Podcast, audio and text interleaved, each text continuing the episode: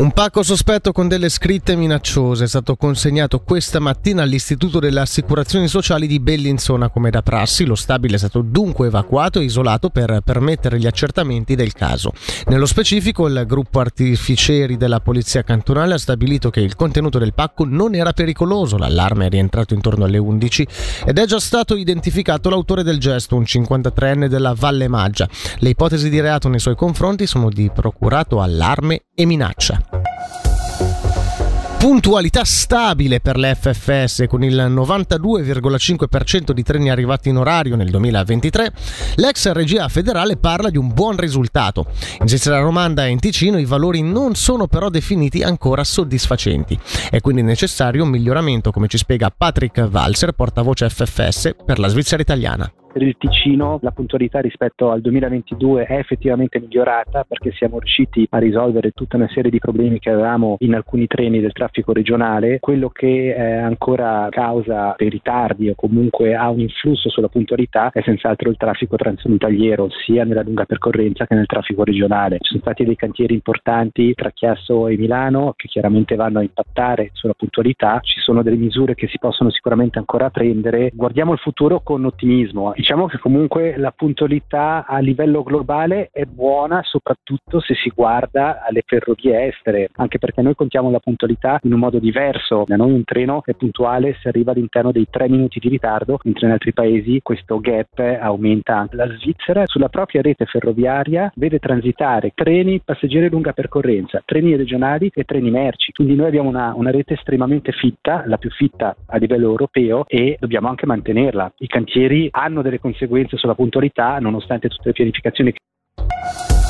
Consegnato il rapporto sulla polizia ticinese, il gruppo di lavoro costituito nel 2016 ha recapitato il documento al direttore del Dipartimento delle Istituzioni Norman Gobbi che alla Regione ha affermato che il testo chiarisce compiti e competenze della polizia cantonale e delle polizie comunali.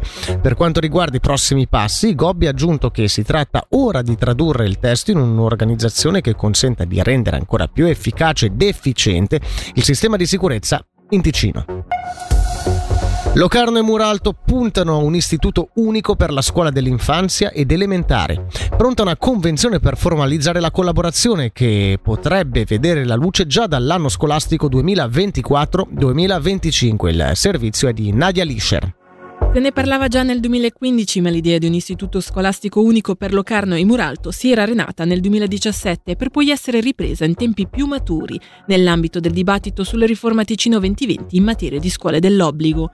Discussione che ora è sfociata in una convenzione che oggi il municipio locarnese ha presentato al Consiglio Comunale. L'intenzione, una volta ottenuto il benestare dei rispettivi legislativi, è di avviare la collaborazione già a partire dall'anno scolastico 2024-2025 in accordo con l'ispettorato scolastico. La concretizzazione di un istituto unico per la scuola dell'infanzia ed elementare si tradurrà nella possibilità per Locarno di trasferire gradualmente all'elementare di Muralto alcuni allievi residenti in quartieri limitrofi o per comprovate necessità pedagogiche e o logistiche. Ciò di fatto permetterà anche di salvaguardare le sezioni attuali di Muralto e in futuro probabilmente di istituire altre cinque sezioni. Per quanto riguarda invece la scuola dell'infanzia, al momento il numero di allievi che fanno capo alle rispettive sedi non suggerisce spostamenti tra i vari comprensori, a meno di situazioni particolari che potranno essere gestite ad hoc dalla direzione scolastica. Dal 30 gennaio Lugano attiverà due ulteriori processi digitalizzati che affiancheranno le attuali pratiche cartacee. Nello specifico si tratta della richiesta di occupazione dell'area pubblica per lavori di breve durata o traslochi e quella per l'occupazione temporanea di parcheggi, due tasselli che si aggiungono a un progetto digitale svolto in nove tappe.